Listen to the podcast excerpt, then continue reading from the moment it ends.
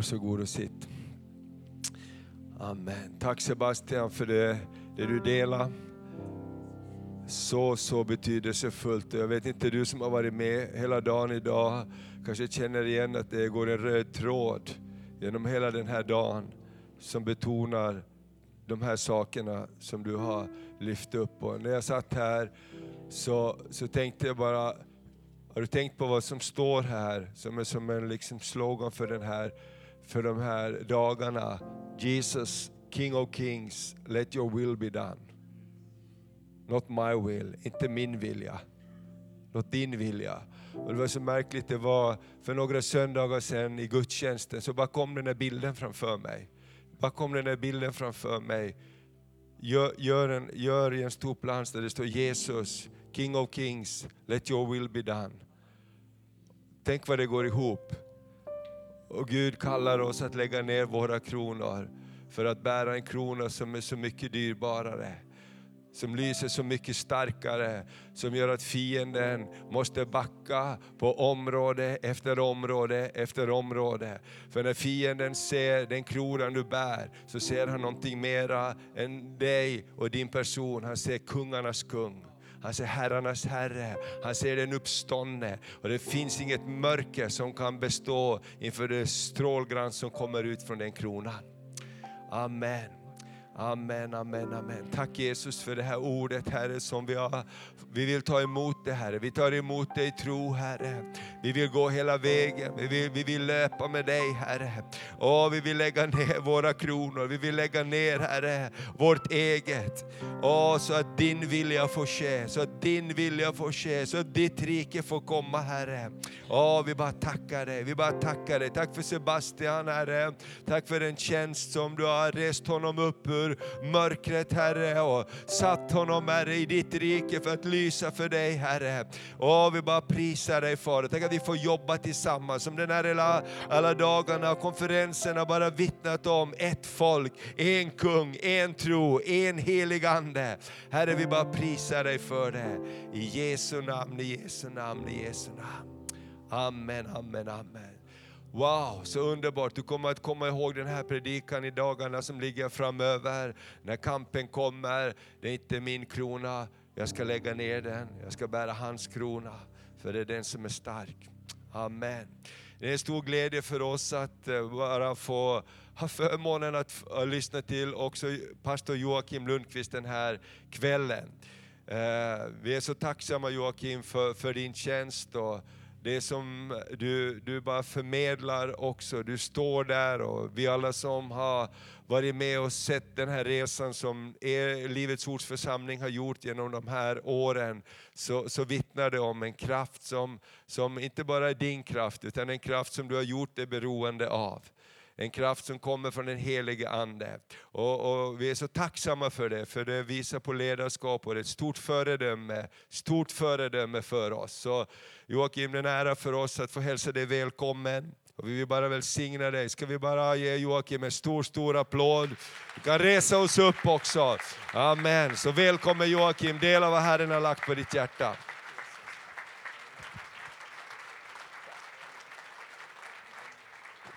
Amen. Då ger vi Jesus en ännu större applåd här inne ikväll. Han är värd all lovsång och all tillbedjan. Tack Jesus. Herre, vi tackar dig för den heliga Ande som redan verkar så tydligt och så djupt i våra hjärtan, Herre, efter det ord som Sebastian delade. Nu ber vi dig att det goda verk som du har påbörjat den här kvällen och hela den här helgen ska fullbordas, Herre. Att allt vad du har tänkt att säga och göra och förlösa i våra hjärtan, ibland oss och över oss, ska bli sagt, gjort och förlöst, Herre. Vi tackar dig för detta i Jesu mäktiga namn. Folket sa Amen. Då får du ge någon en helig andekram på vägen ner i stolen.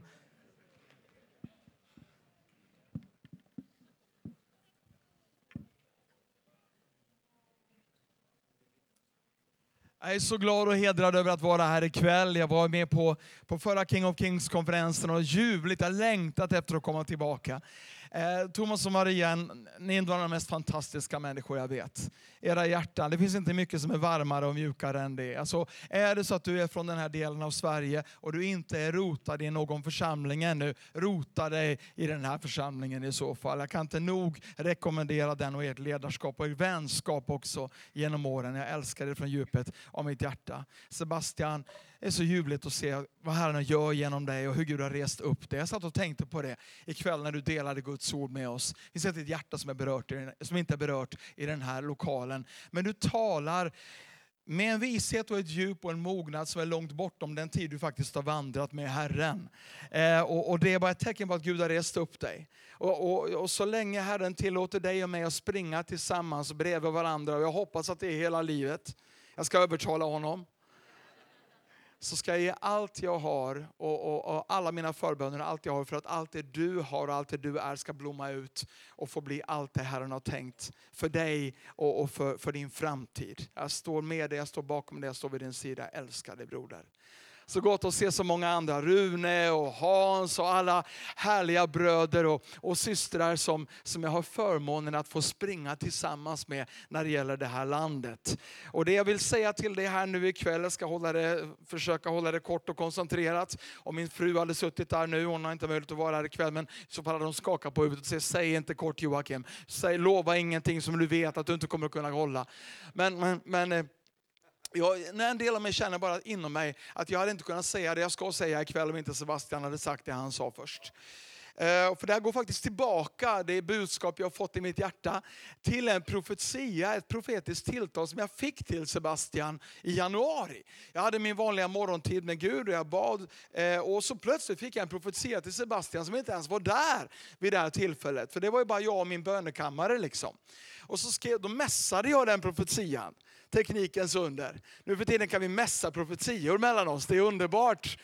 Och jag skrev ett långt, långt, långt sms och skickade det till Sebastian. Och en rad i det här profetiska budskapet var, Herren ska låta ditt tak igår bli ditt golv imorgon.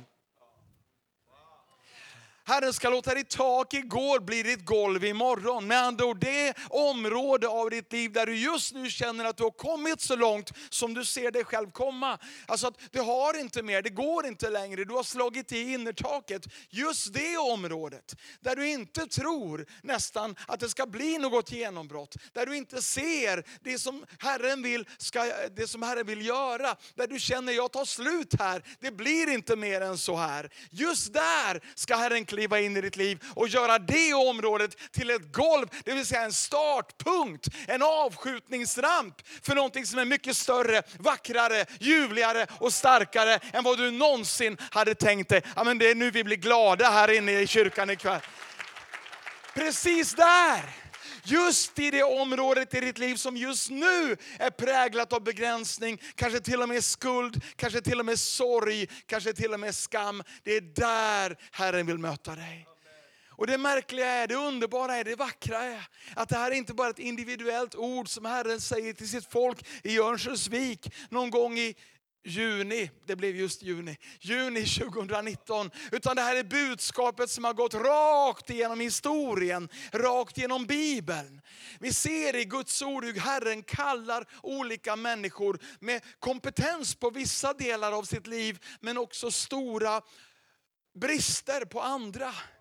Och av någon märklig anledning så går inte Gud in i de här områdena där de är kompetenta och duktiga och starka. Utan precis som du hörde här ikväll så går Gud tvärtom, rakt in i det brutna, i det sargade och i det område där de har slagit i taket. Och det är där han möter dem.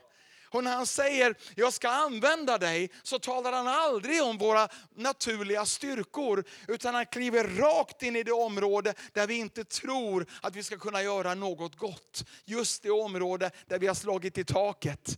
Och där skapar han ett golv för expansion. Och jag känner någonstans här inne, jag vet att du finns här ikväll.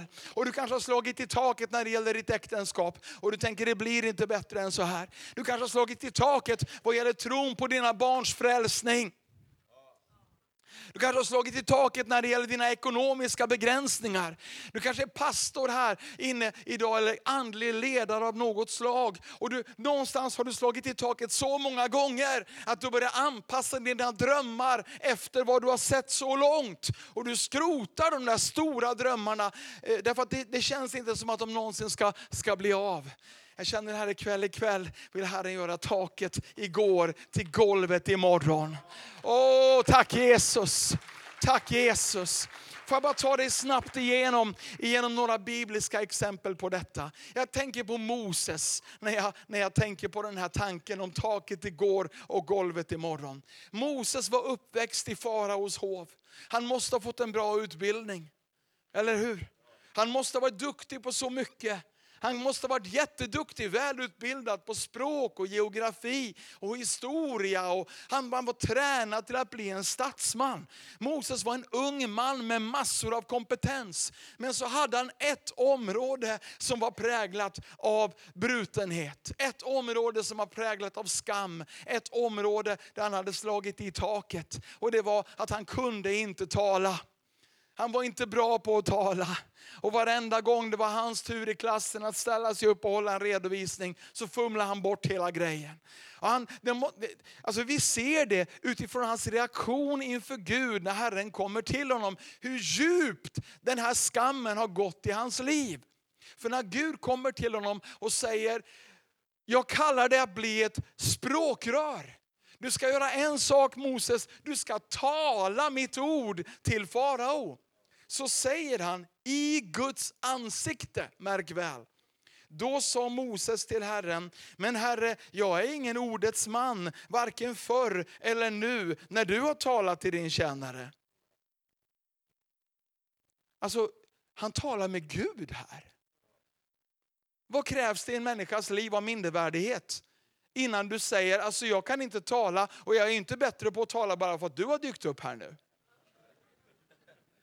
Att det inte kom en djungel från himlen där och då och totalt pulveriserade honom är ju en gåta för oss alla. Han säger, jag är trög i talet och har en trög tunga. Just det område där han har slagit i taket. Just det område som är märkt av skuld och synd och svaghet och skam. Det är där Herren kliver in i hans liv. Gud kliver inte in i hans stora kompetens. Gud säger inte, ja, du är så bra på så mycket så jag behöver verkligen din hjälp. Utan han kliver in just där Moses har tagit slut. Men någonting händer när Moses ger efter för den himmelska kallelsen. Och i slutet av hans vandring, i slutet av hans tjänst, när han just ska till att gå upp på berget Nebo och gå in i härligheten, seende det förlovade landet som Herren kallade honom att leda folket fram till. Så säger han någonting som vittnar om att en förändring har ägt rum. Femte Mosebok 32, vers 1. Lyssna ni himlar, jag vill tala. Lyssna ni himlar, jag vill tala. Hör du jord min muns ord. Någonting hade hänt med det där brutna området. Någonting hade hänt med hans innertak och taket igår hade blivit golvet imorgon. Tack Jesus. Det är precis det här som Gud vill göra i ditt liv och det är precis det här som Gud vill göra i det här landet. Jag tar det igen, för jag gick upp på ett berg och ni andra stannade kvar där nere. Det är precis det som Gud vill göra i det här landet. Han vill göra taket igår till golvet imorgon. Och det är dags för Guds folk att sluta oja sig på Facebook över sekularisering och, och avfall och, och publicera olika artiklar som vittnar om Sveriges gudlöshet. Det är tid för Guds folk att säga, där synden överflödade, där överflödar nåden ännu mer. Ännu mer. Tid för Guds folk att sluta klaga och gnälla och börja tro på Gud istället. Att han är en Gud som gör taket igår till golvet imorgon. Jag kommer ihåg en kvinna som heter Hanna ifrån Guds ordet. Första Samuelsboken kapitel 1. Det står om den här kvinnan att hon var gift med en man som heter Elkana. Och det står Elkana hade två hustrur. Och vi rekommenderar inte det, men han hade det i alla fall. Den ena hette Hanna och den andra Peninna. Peninna hade barn, men Hanna hade inga. Punkt. Vilken smärta som ligger i den meningen. Hanna hade inga. Och när vi läser dialogen mellan Hanna och Elkana, hennes man, så framkommer det att det finns så mycket kärlek dem emellan. Så mycket ömhet. Hanna måste ha fantastiska andra egenskaper. Men så hade hon det här området i sitt liv där hon hade slagit i taket. Hon hade inga barn och hon hade gett upp möjligheten att få barn. Och det är precis där som Herren möter henne. Inte i någon annan av hennes goda sidor och många säkert starka sidor och olika typer av begåvningar. Utan Gud kliver rakt in i det område där hon har slagit i taket och gör taket till ett golv imorgon. För det står om den son som hon fick mot alla odds. Samuel växte upp och Herren var med honom och lät inget av allt han sagt falla till marken. Hela Israel från Dan till Berseba förstod att Samuel var betrodd som Herrens profet. Hon får barn och hon får inte bara barn, hon får barn med plusmeny.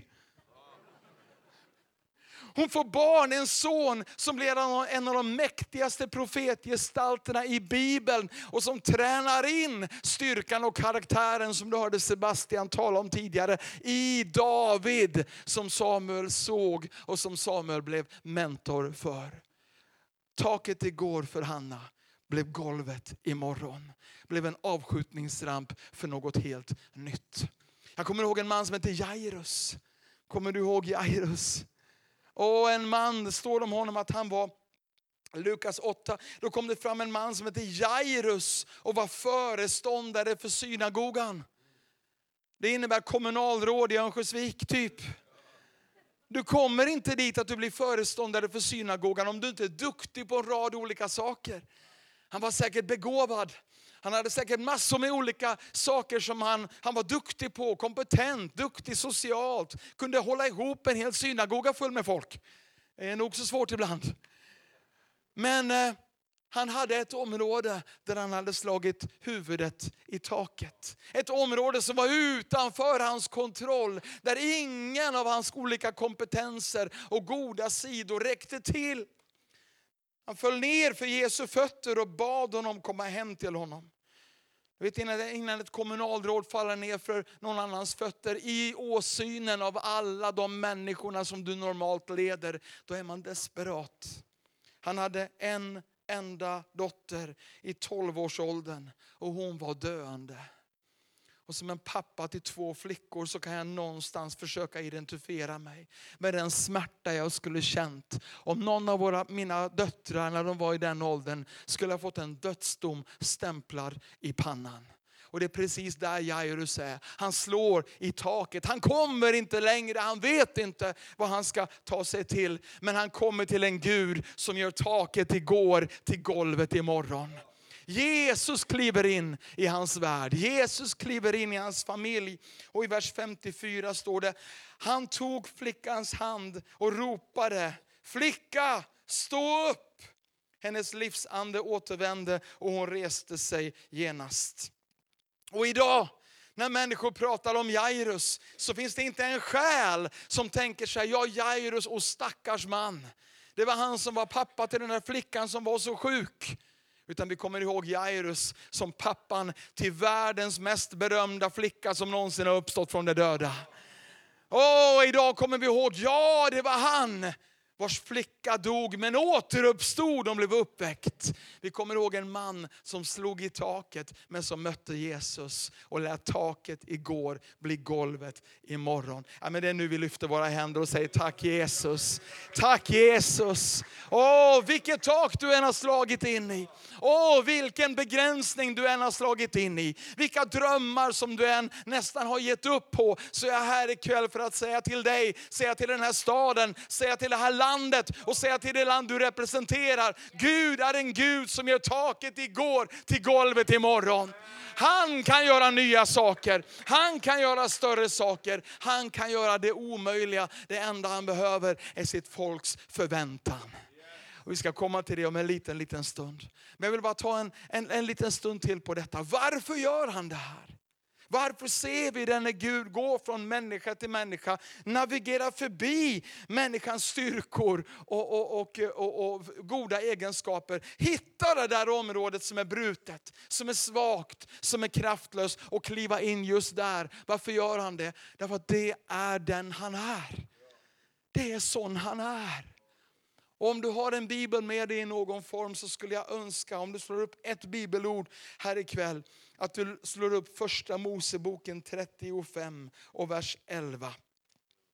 Här kommer Gud till en bruten människa, till en människa på flykt, till en människa som har så mycket skräp i sitt bagage. Till en människa som har slagit i huvudet i innertaket och inte ser vägen framåt. En man som hette Jakob som fick sitt namn ändrat till Israel. Och Det står i första Moseboken 35 och vers 11. Gud sa till honom, jag är Gud den allsmäktige. Var fruktsam och föröka dig. Ett folk, ja många folk ska komma från dig. Och kungar ska utgå från dig. Jag är Gud den allsmäktige. Jag är Gud den allsmäktige. Jag är Gud den allsmäktige. På hebreiska är inte det här en beskrivning på samma sätt som det är på svenskan, utan det är ett namn. Gud presenterar sig på samma sätt som om jag skulle träffa dig och vi inte har setts tidigare, skulle jag säga, jag är Joakim. Så säger Gud ett namn. Det är tre hebreiska ord som har dragits samman till två. Och det han säger till Jakob är, jag är El Shaddai. Jag är El Shaddai. Jag är El Shaddai. Och när Gud säger, presenterar sig med ett namn, så är det inte bara ett namn, utan det är en innebörd i namnet. Det han vill kommunicera är vad namnet, vad namnet representerar, vad det står för. Och nu är det inte helt enkelt alla gånger att berätta exakt precis vad ett hebreiskt ord eller några hebreiska ord betyder. Men det mest vedertagna eh, eh, översättningen av El Shaddai är den Gud som är mer än nog. Den Gud som är mer än tillräcklig. Den Gud som är allt vad du behöver och så lite till. Det är vad Gud säger, det här heter jag. Det här, är, det här är det jag är. Det här är mitt väsen. Och därför kan jag inte göra annat än att ta ditt innertak och spränga det så att du får ett golv istället att gå vidare på. Så hur kan vi då, det är min kanske viktigaste fråga här ikväll. Hur kan vi då kvalificera oss för den här processen? Hur kan vi då kliva in i den där virvelvinden från himlen som gör taket igår till golvet imorgon? Hur kommer vi dit? Självklart handlar det inte om någon gärningslära, ingen prestationskristendom. Det vackra som skiljer den kristna tron från alla andra religioner och trosystem, det är att Gud har vänt på stegen. Alla andra religioner sätter sig Gud högst upp på stegen och säger att nu måste du upp hit med hjälp av goda gärningar. Nu måste du upp hit genom att försöka bli så bra som möjligt så att du till sist förtjänar en plats vid min sida. Den kristna tron säger tvärtom. Gud kliver ner till oss. Han använder stegen för andra syftet. Han kräver inte att vi ska ta oss upp till honom. Han går ner till dig och mig. Och så tar han oss fallna, stukade människor i sina armar och så går han upp för stegen igen. Och så säger han, nu får du sitta här i mig på Faderns högra sida över andevärldens första och väldigheter. Inte för att du klättrade hit, men för att jag såg din utsatthet och bar dig upp till den position. Alltså det är nästan så jag blir glad i Örnsköldsvik ikväll. Det är nästan så jag känner ett pirr av glädje här ikväll. Tänk att få tjäna en sån Gud. Tänk att få leva med honom som gör taket igår till golvet imorgon. Hur kan vi kliva in i det här? Hur kan vi, hur kan vi ikväll se pastorer vars dröm nästan var krossad få tillbaka den drömmen igen? Hur kan surströmmingsburken brista? Det, det, jag, nej, nej, jag tar tillbaka den liknelsen. För det, just när det gäller surströmming så är det bättre om burken inte brister. Men, men någonstans här, hur kan vi liksom bara ge det lilla gensvar vi kan, även om vi inte kan förtjäna, även om vi inte kan jobba fram eller, eller med våra kungakronor prestera någonting. Finns det någonting vi behöver göra? Fanns det någonting som Mose behövde göra, Hanna behövde göra, Jairus behövde göra för att svepas in i den här kraften som gör taket igår till golvet imorgon? Bra att du frågade för jag skulle just komma till det. Om vi bara backar upp två verser. Samma kapitel, första Moseboken 35. Där Gud säger till Jakob, jag är Gud den allsmäktige. Men innan han säger det säger han något annat. Vers 9, första Moseboken 35. Det står Gud visade sig på nytt för Jakob. Gud visade sig på nytt för Jakob. För någon här inne är detta ett profetiskt ord. Gud har visat sig för det tidigare, men han vill visa sig på nytt. Och du kanske vandrat med honom länge, länge, länge. Han vill visa sig på nytt. Han vill visa en ny del av sitt väsen. Du kanske trodde att du kunde allt, att du hade upplevt honom på alla tänkbara sätt man kan uppleva Gud på. Han vill visa sig för dig på nytt. Kan vi säga amen i kyrkan ikväll? Gud visade sig på nytt för Jakob när han hade kommit tillbaka från Paddan Aram och han välsignade honom. Men så hände någonting viktigt. Gud sa till honom, ditt namn är Jakob, men du ska inte längre heta Jakob, utan Israel ska vara ditt namn. Och han gav honom namnet Israel. Vi vet att när någonting sånt här händer i Bibeln så är det inte bara för att Gud tycker att ett namn är fult och ett annat är lite finare. Utan det går djupare än så. Det finns en andlig anledning, någon sorts betydelse här som Gud är ute efter. Och innan vi går in på vad de här två olika namnen betyder så måste du bara förstå vem är den i Jakob och var kommer han ifrån? Om du läser din bibel så ser du att Jakob vid det här tillfället hade varit en flykting under lång, lång, lång tid. Han hade stulit sin egen bror Esaus förstfödslorätt och han hade varit på flykt under sin brors vrede under flera, flera, flera år. Och vet du, när du är på flykt så dras dina livsmål mål ner ganska rejält. När du är flykting så är, tänker du inte, åh, hur kan jag göra mig en karriär? Hur kan jag lyckas i livet? Hur kan jag uppleva och uppnå alla mina mål? Utan du tänker bara en sak, hur kan jag överleva? Hur kan jag klara mig? Människorna som satte sig i en uppblåsbar gummibåt med fru och barn för att åka över Medelhavet och fly undan IS. De tänkte inte, åh vänta nu, om vi kliver in i den här båten ska vi nog komma fram till ett land vars socialförsäkring vi kan utnyttja på ett bra sätt och så vidare. De tänkte bara en sak, kan vi överleva på något sätt? Kan vi klara oss undan det här raseriet, det här våldet, det här mörkret som jagar oss i bakhasorna. När du är flykting så sjunker dina mål. När du är flykting drömmer du inte om någonting annat än att klara dig. Där var Jakob. Han hade blivit passiv. Han hade blivit defensiv. Hans, äg, hans högsta önskan förmodligen var att han skulle klara sig. Och Gud ville ta taket som han hade studsat in i igår och göra det till golvet imorgon. Och därför byter han Jakobs namn. Så vad betyder då Jakob? Vad betyder då Israel? Jakob betyder Gud beskyddar. Israel betyder Gud strider, Gud erövrar.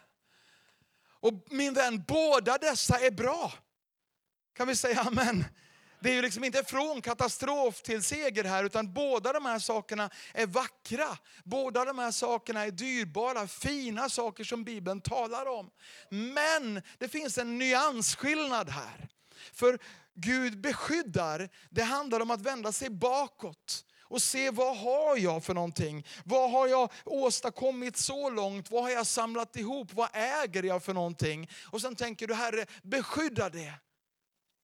Gud beskyddar, har något defensivt över sig. Det handlar om att man vänder sig tillbaka till det som redan har skett och önskar att inget av det man har idag ska gå, gå till spillo eller gå förlorat. Men Gud strider, Gud erövrar, pekar framåt.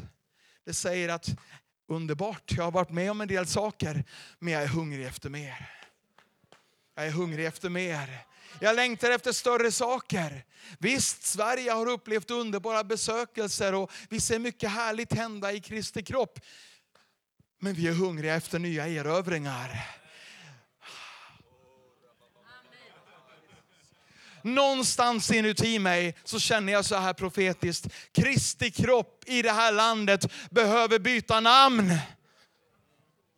Vi behöver byta namn från Jakob till Israel. Kristi kropp behöver kliva fram och säga att vi inte bara är angelägna om att någonting ska beskyddas och bevaras, utan att någonting ska erövras för Guds rike. Och det är dags att börja drömma igen. Det är dags att ta stora härliga initiativ. Låt oss inte förolämpa Gud med små initiativ. Låt oss inte förolämpa Gud med små drömmar.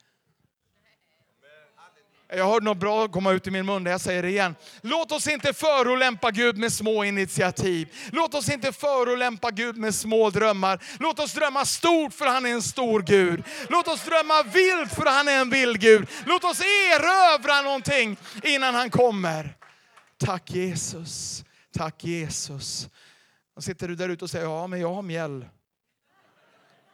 Ja, jag ska gärna be för dig, men det är inte riktigt det jag talar om här ikväll min broder. Jag talar om att lyfta blicken. Jag talar om att se någonting större. Jag talar om att vad en som var ditt tak igår kan bli ditt golv imorgon. Jag talar om en ny andens vind in i ditt liv så att du ser en glimt av att ditt liv inte är slut. Det har knappt börjat ännu. Att ditt äktenskap kan bli mer än vad det är. Att din familj kan bli mer än vad det är. Att din psykiska hälsa kan bli bättre än vad den är. Att din kropp kan bli något annat än vad den är. Men inte minst att det här landet kan bli någonting annat än vad det är idag. Kan vi säga amen i kyrkan? Jakob, det enda han behövde var en villighet att ta emot ett nytt perspektiv. Han var bara, det enda han behövde göra var att vara villig att låta sitt namn ändras. Det enda han behövde göra var att inte säga, nej men Gud jag har alltid hetat Jakob och jag kommer alltid att heta Jakob och Jakob är den jag är. Utan istället säga, Herre, om du har ett nytt kapitel, om du har en ny vind, om du har en ny våg, om du vill göra det som är mitt tak idag till mitt golv imorgon, count me in. Det är okej okay med mig.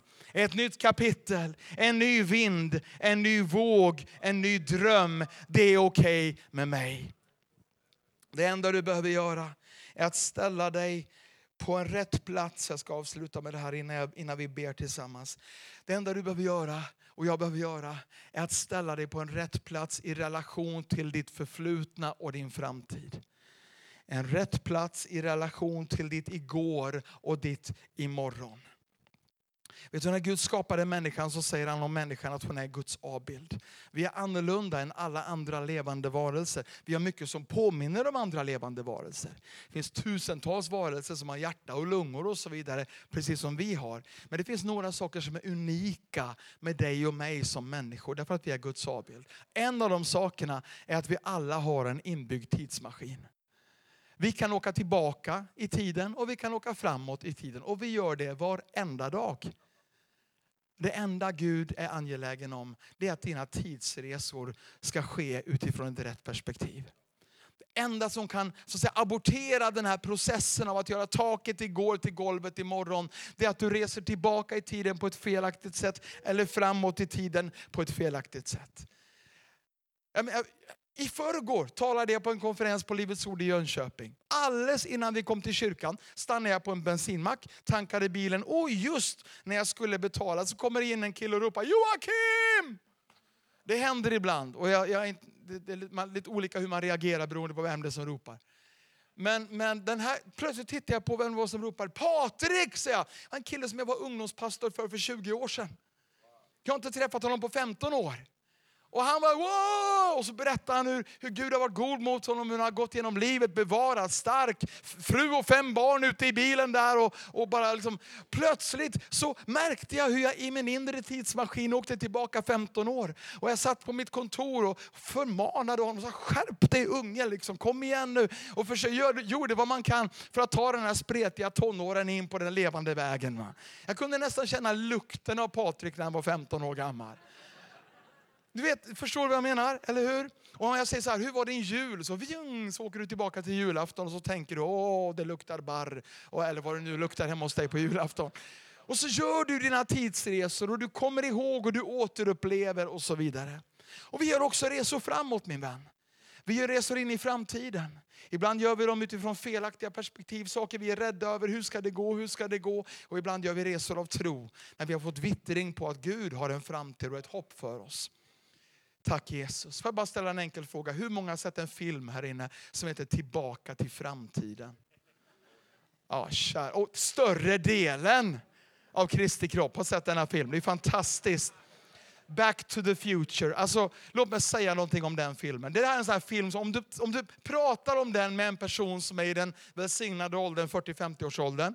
Det är då vi får något blankt i ögonen och säger ja, sådana filmer gör man inte längre. Oj, oj, oj. På den tiden kunde man göra filmer. Tillbaka till framtiden handlar om tonåringen Marty McFly som är kompis med Doc Emmett Brown som bygger en tidsmaskin i en sportbil av märket DeLorean. Och ja, ja, kom igen, känn vad starkt det blev här nu. Och genom ett misstag så hamnar Martin McFly i den här tidsmaskinen. Och så blir han skickad tillbaka typ 30 år och liksom landar i en tid när, när hans föräldrar är lika gamla som han är. De är tonåringar och de har inte träffats. Och, och så plötsligt blir hans mamma, alltså hans blivande mamma förälskad i honom. Som ju är hennes son, fast det vet hon inte. För några av er är det alldeles för mycket information, alldeles för sent på kvällen.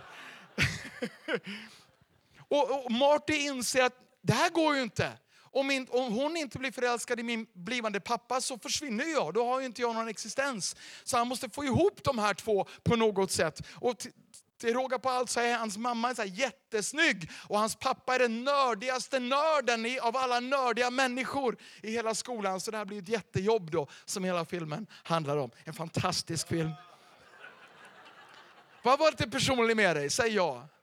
Ja, jag tänkte, för jag tänkte vara det i alla fall oavsett vad du säger. Det är alltid roligare, roligare att ha ditt tillstånd. För ett och ett halvt år sedan så åkte jag och Maria, min fru, och mina två döttrar och min svärson och, och mitt barnbarn, jag hade bara ett år, jag har två nu, till Los Angeles. Vi skulle fira min 50-årsdag och min och Marias 30-åriga bröllopsdag.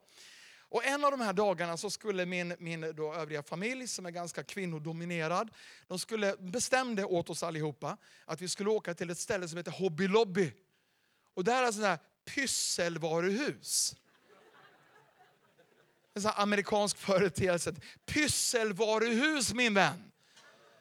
Och jag tittade på min svärson Tobias och han tittade tillbaka på mig och vi såg ut som russin i ansiktet.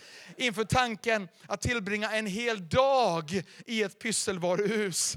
Så vi gick in på Google Maps och vet du inte vad det är så kom fram till mig efteråt ska jag berätta det för dig.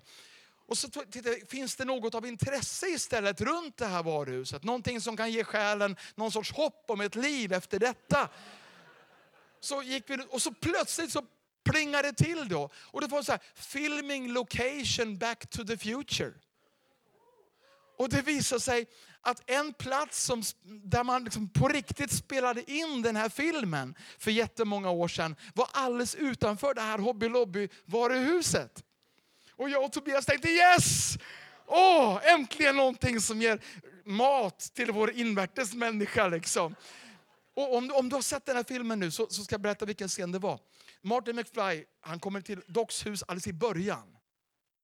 Många nickar här inne, är helt engagerade, indragna i den här processen. Han ska spela elgitarr liksom och, och inser att Dock är borta och och, så vidare. Och sen plötsligt när han, så ringer klockorna och så inser han att klockan är mycket mer än vad han trodde att den var. Och så måste han till skolan. Och det är då som Huey Lewis and the News låt Back to the Future börjar. Ja, nu går jag in för djupt på, på eh, detaljer. Men han sparkar ut sin skateboard ur den här verkstaden och så kör han förbi ett Burger King och så tar han tag i en pickup-truck så här. Och så liksom lyfter han iväg. En sån här grej som alla vi som då var 14-15 år tänkte det är det coolaste som någonsin har hänt i hela världen. Och så försvinner han iväg. Och det är precis det Burger Kinget låg alldeles utanför Hobby Lobby. Alltså jag och Tobias vi bara tänkte vi går dit. Tänk om det kommer en pickup-truck. Och vi kan ta tag i den och liksom återuppleva något av vår ungdom. Tror du inte när jag och Tobias kommer dit, att plötsligt så brummar det till och så kommer det en DeLorean. Ombyggd till en exakt replika av den tidsmaskin som användes i filmen. Titta på den där bilden. Alltså det är jag vid den där. Du fattar inte hur stort det här är. Och jag tänkte så här, vad är oddsen? Vad är oddsen att just då jag är där så kommer den här bilen inrullande vid det Burger King där filmen spelades in och jag kan ta en bild vid sidan om den. Jag gick tillbaka sen och berättade för Maria och hon sa, varför händer såna här saker alltid dig? Jag tittade tillbaka på och sa, det är för att jag är Guds favorit. Ja, ja, kära någon. Hela den här utvikningen bara för att säga att du har en inbyggd DeLorean på insidan. Du har en inbyggd tidsmaskin, du åker tillbaka, du åker framåt hela tiden. Och det enda Gud vill är att du ska åka bakåt med rätt attityd och framåt med rätt attityd. Låt mig bara avsluta med att säga några attityder som du inte får använda dig av när du åker bakåt. För då spärrar du av den här gudsprocessen i ditt liv. Många människor åker bakåt med missmod i sitt hjärta det begränsar Gud i ditt liv. Om du åker tillbaka med missmod, du fortsätter att komma ihåg de människor som var dumma mot dig. Du fortsätter att meditera på dina misstag. Du lämnar inte, förlåter inte, släpper inte, utan du åker tillbaka gång på gång för att återuppleva smärtan eller det som någon person sa eller gjorde mot dig. Så länge du gör detta så stannar Gudsverket av i ditt liv. Inte så att du inte längre kan använda av Gud. Men den där riktiga effekten av taket igår kan bli golvet imorgon. Den kommer du att tappa och Gud vill inte det. Den andra attityden som du måste akta dig för, det är nostalgi. Nostalgi. Gideon hade det i sitt liv. Domarboken 6, när ängeln kommer till honom och vill säga till honom att Gideon, taket igår kan bli golvet imorgon. Då säger han, åh min herre, vad är alla under som våra fäder berättade om? Nu har Herren övergett oss. Så Gideons fäder hade gjort exakt vad Herren bad dem att göra. De skulle återberätta Herrens väldiga gärningar. Men Gideon hade fastnat i en nostalgiloop. Nostalgi är tacksamhet fast med backväxeln i. Nostalgi har ett fint moment i sig. Du ser bakåt och du kommer ihåg underbara saker som har hänt. Men det hemska med nostalgi är att det vänder dig bakåt. Och även när tiden går och du dras framåt, så dras du framåt vänd mot det som har varit. Och Gud vill inte det. Det finns däremot en annan attityd som du ska använda när du åker tillbaka i tiden. Och den heter tacksamhet och den låser upp himlen över ditt liv. När du ser tillbaka och kommer ihåg inte det, det brutna, inte det stukade, utan det vackra. Det står glöm inte allt gott han har gjort. Det som var negativt, det som var jobbigt, det får vi glömma. Men vi får inte glömma det goda han har gjort. Och ikväll ber jag att Gud ska bara få väcka tacksamhet i sitt folk. Att du ska kunna vända dig om och istället för att plocka ut de sämsta, suraste frukterna, istället se det vackra. Se Herrens hand över ditt liv. Se de gånger han har förlät dig dina synder. Han helade dig, han hjälpte dig. Och så komma ihåg att han som var trogen då, han kommer att vara trogen in i framtiden. Och när du reser framåt i tiden, bara två avslutande ord här. När du reser framåt i tiden finns en attityd som vi aldrig någonsin som Guds folk får använda oss av i våra tidsresor framåt. I våra tankar och i våra böner angående det som ännu inte har hänt. Och det är fruktan. Fruktan är trons motsats. Fruktan desarmerar kraften, det explosiva i tron. Fruktan bryter udden av det svärd som Gud har sagt i våra händer fruktan tar livet av glädjen och inspirationen framåt. Kom ihåg för, för bara några år sedan när flyktingvågen kom och jag hörde så många röster som sa Åh hjälp nu kommer muslimerna och tar oss. Oj, oj, oj, hur ska det gå med våran kristna tro och våran kristna tradition? Och förstå mig rätt här nu, jag säger inte att vi ska vara blåögda för reella hot. Men jag säger att vi strider inte mot kött och blod utan mot ondskans andemakter i himlarymderna. Det vi ska göra är att vi ska be dubbelt så mycket. På Livets Ord har vi en bönekampanj under hela Ramadan.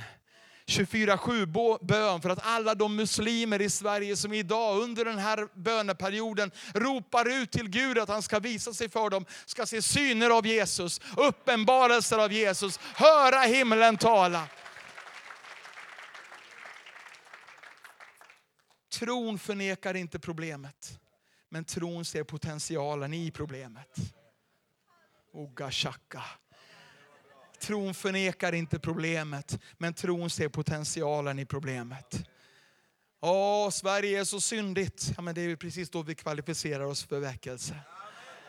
Ja, det finns så mycket orenhet. Ja, men det är just då som Herren kan komma med renhet. Vad underbart, halleluja!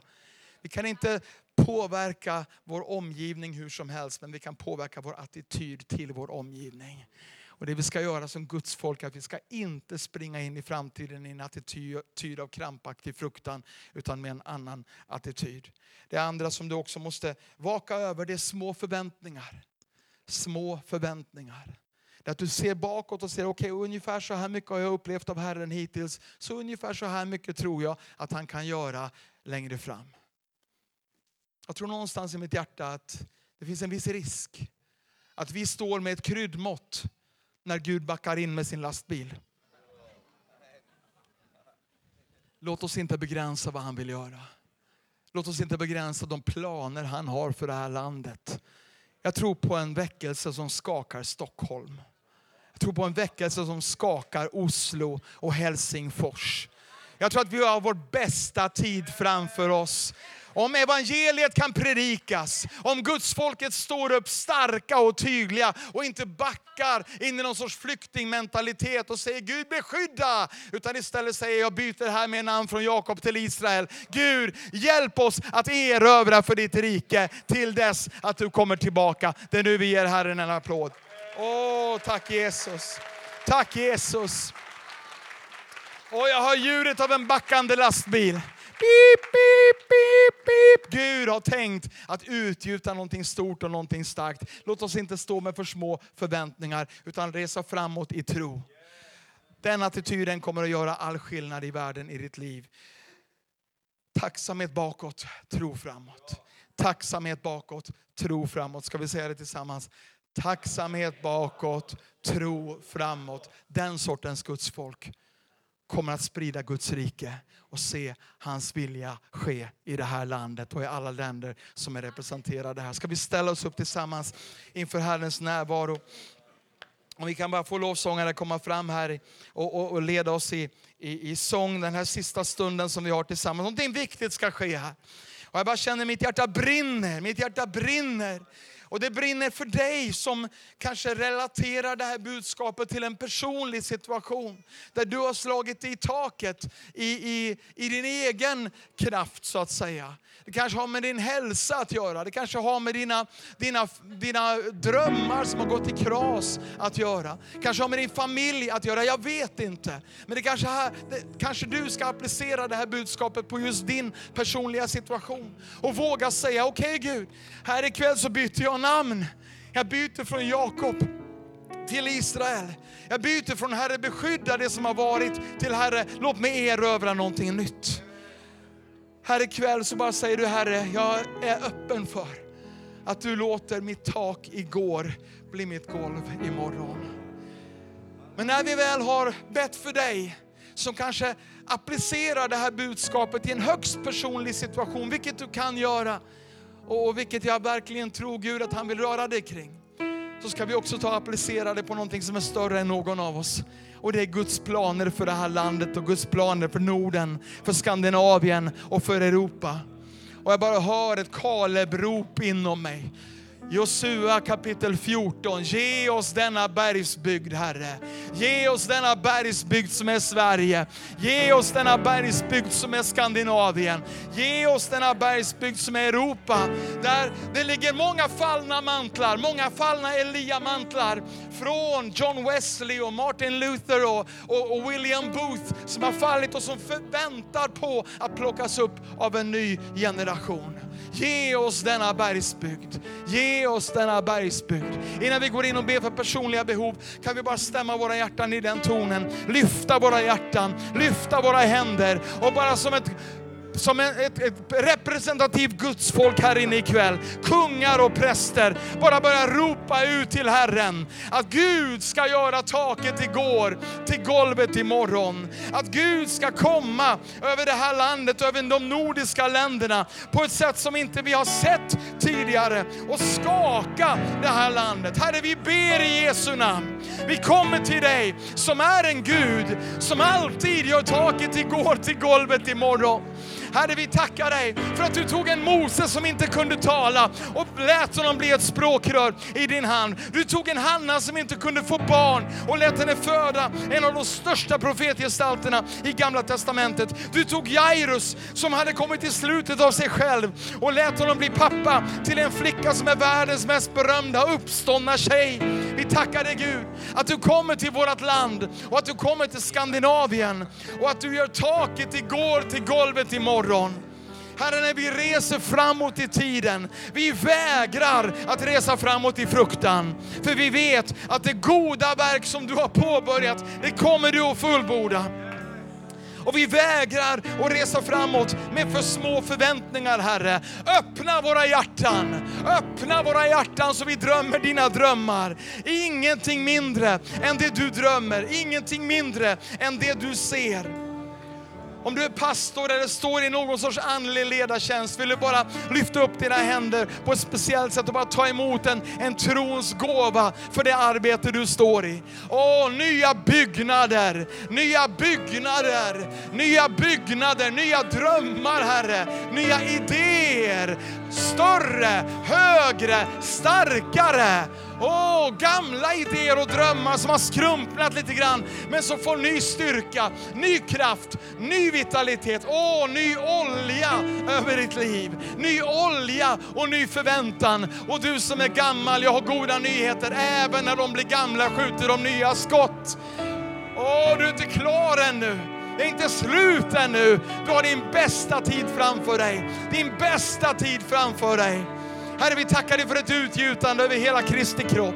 Varenda sammanhang, varenda samfund, varenda rörelse.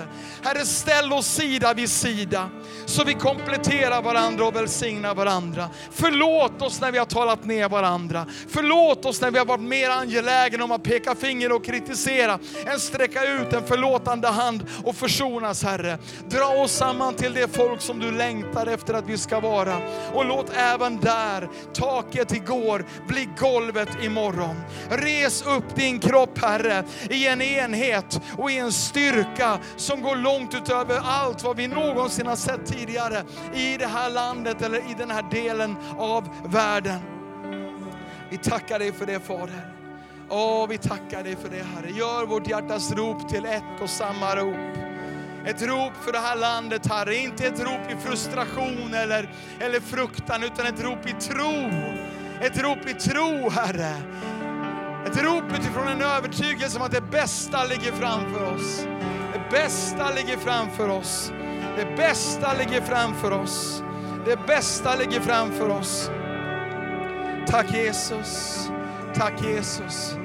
Jag bara säga om du, om du fortfarande står här någonstans i, i den här kyrkan ikväll, för ikväll är det en kyrka vi är i, när Guds folket är samlat. Och du säger någonstans i ditt hjärta har det ännu inte riktigt lossnat. Och du säger, men jag har gått igenom en jobbig tid, förstår du. Jag har gått igenom en väldigt jobbig tid. Välkommen i klubben. Jag har också gått igenom en väldigt jobbig tid. Men jag kan stå här idag och titta dig djupt i ögonen och säga Gud kommer ta dig igenom vad du än står i just nu. Det finns ingenting som kan få Gud, som inte kan få Gud att ta dig rakt igenom den utmaning du står i just nu. Och nu när jag är här ute på andra sidan så ser jag också att till och med i passagen, till och med i Tåredalen, så verkade Gud styrka. Så verkade Gud, tog till och med smärtan, till och med det svåra, till och med mina sämsta, mörkaste dagar och använde dem för att bygga styrka och tro för framtiden. Tack Jesus. Jag och hela mitt led- ledarteam brukar titta in djupt i varandras ögon och säga, det finns ingenting som vi inte kan göra nu. Har vi gått igenom det vi har gått igenom 2014, 2015, då finns det absolut ingenting där vi inte kan förlösa vår tro och säga Gud var trogen då, han kommer att vara trogen imorgon. Kan vi säga amen i kyrkan? Ska bara lyfta våra hjärtan en gång till. Herre, vi tackar dig nu för att du bara tar ordet omöjligt och raderar det ur våra tankar, Herre. Du tar varenda begränsning, varenda monster, varenda skugga som vill lägga sig över glädjen och entusiasmen inför framtiden. Och så bara blåser du bort det genom en underbar andens vind. Vi tackar dig för det Herre. Vi prisar dig för det. Vi tar emot det. Vi tar emot det i våra hjärtan Gud. Vi tar emot den tron för framtiden. Den tron på att det som var taket igår, det gör du till golvet imorgon. Prisa dig för det Herre. Åh Jesus. Jesus, om du känner igen det här det här i, i ditt liv på något område och bara känner åh det här behöver jag, det här vill jag, det här längtar jag efter. Kanske en andlig ledare som behöver bara att den, de här drömmarna återupplivas. Eller du kanske har slagit huvudet i någon sorts situation och inte kommit vidare ur den och du bara behöver ett genombrott i ditt liv. Eller det kanske rör sig i, i ditt, kring ditt personliga liv, din personliga ekonomi, din familj, ditt äktenskap, din hälsa. Och någonstans i ditt hjärta finns det bara en längtan, en önskan. Herre, låt taket igår, taket som kanske till och med idag blir golvet imorgon. Om du vill uppleva det, om du på ett specifikt område, på ett specifikt del av ditt liv, vill du bara lämna din plats och komma fram hit och stå här på en gång. Jag känner som Herren kommer att lösa människor, kedjor kommer att falla, band kommer att brytas och det kommer att komma nåd, nåd, nåd och smörjelse över dig. Inte genom någon människas styrka eller kraft, utan genom den helige Ande. Åh, tack Herre, tack Herre, tack Herre. Prisa dig Herre. Åh, vi prisar dig Herre. Prisa dig Herre. Tack Gud att du ändrar vårt namn från Jakob till Israel du gör taket igår till ett golv imorgon. Om ni som är förebedjare och andliga ledare, vill ni bara vara med här framme under det att vi lovsjunger Herren tillsammans. Och sen så bara betjänar vi folket och tror Gud om genombrott, om tecken och under här den här kvällen. Ska vi bara lovsjunga Herren tillsammans och betjäna folket. And omega.